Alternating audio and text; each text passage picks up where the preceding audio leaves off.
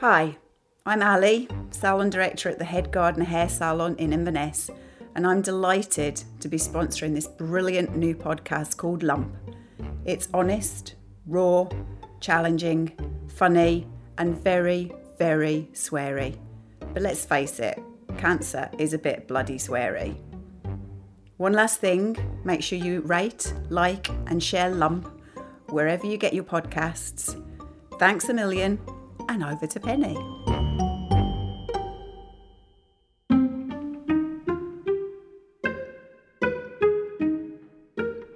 Hard to kill. I'm not very good at looking at myself yet, so the thought of others looking at me is a challenge. An appointment has come through for me to go back to the hospital to see my surgeon and review where things are at six months down the line. Six months? I can't decide if that seems like a very long or very short time. It certainly seems like a very short time for so much change to have been wrought on my life. But at the same time, it feels like I've been trapped in this body for an eternity. Part of me thinks, six months? Has it only been six months? The other part yells, Fucking hell, surely I should be further down the line by now. I don't want to go back to the hospital. I'm embarrassed about the fact that my reconstruction didn't really work too well. I feel I've failed the team at the breast clinic. I think they're going to be disappointed with me. Truth be told, I'm disappointed with me. I feel I should have made a better job of this whole recovery malarkey. I'd like to be a model pupil, but I'm not. I'm a bit of a whinge. I give off a whiff of dissatisfaction, even though I try not to. But it's not easy because people will persist in asking me how I am. I'm getting better at deflecting the question, steering the conversation in a different direction. But the more perceptive call me out and push the conversation back round to wanting to know how I am. I've been at a loss for how to respond. I always feel that you're expected to supply a breezy, I'm fine, really not bad, much better, thanks. But actually, quite a lot of the time I feel frustrated, trapped, and pissed off. I usually mutter something about it being a long, slow road, but I'm going in the right direction, which elicits the response, Well, you look great. I'm not sure why looking great when you feel like shit feels quite so unsatisfactory. But it does. I've banned my mum from asking how I am. She's allowed to say a casual, How are you? when she calls, but it has to sound general, all encompassing, not too invested. Asking about my back is specifically on the banned list, and asking if I've been getting enough rest is completely and utterly banned.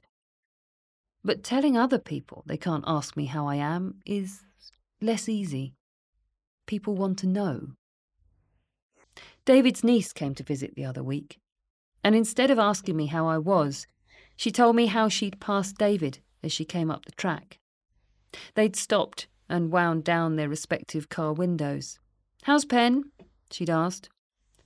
Hard to kill, came David's reply. It was perfect and I snatched at it like a long, sought, odd shaped jigsaw piece. If you reply, hard to kill, each time someone asks how you are, you provide them with just the right dose of dark humour, light touch, and get out of jail free card. But hard to kill doesn't seem quite the right response when I find myself back in the beigely bland hospital examination room. There's four of us there, all wearing masks in deference to the COVID world that still haunts us.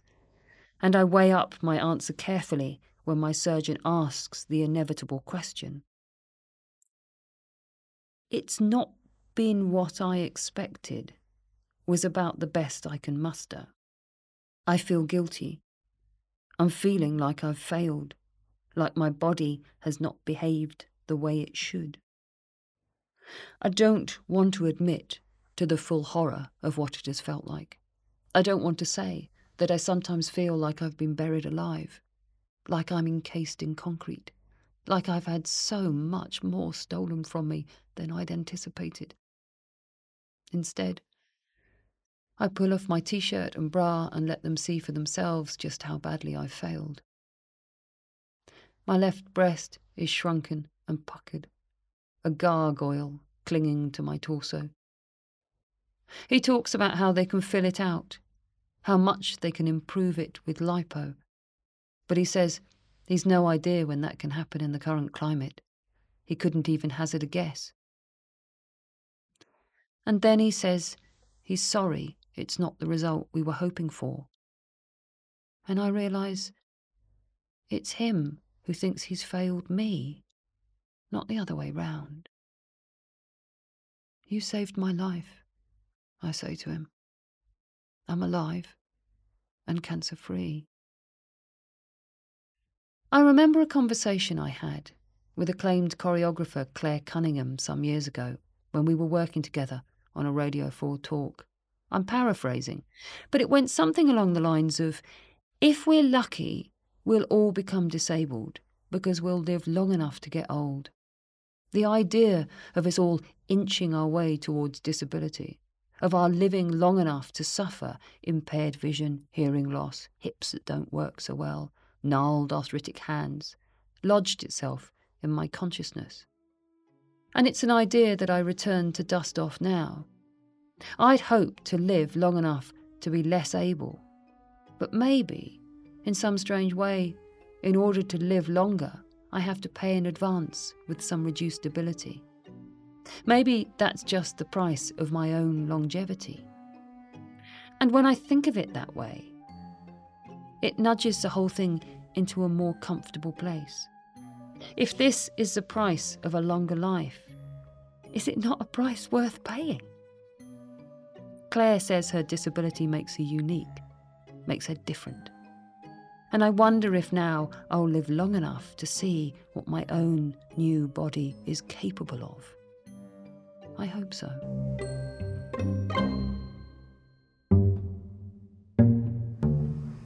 Hi, this is John from The Head Gardener.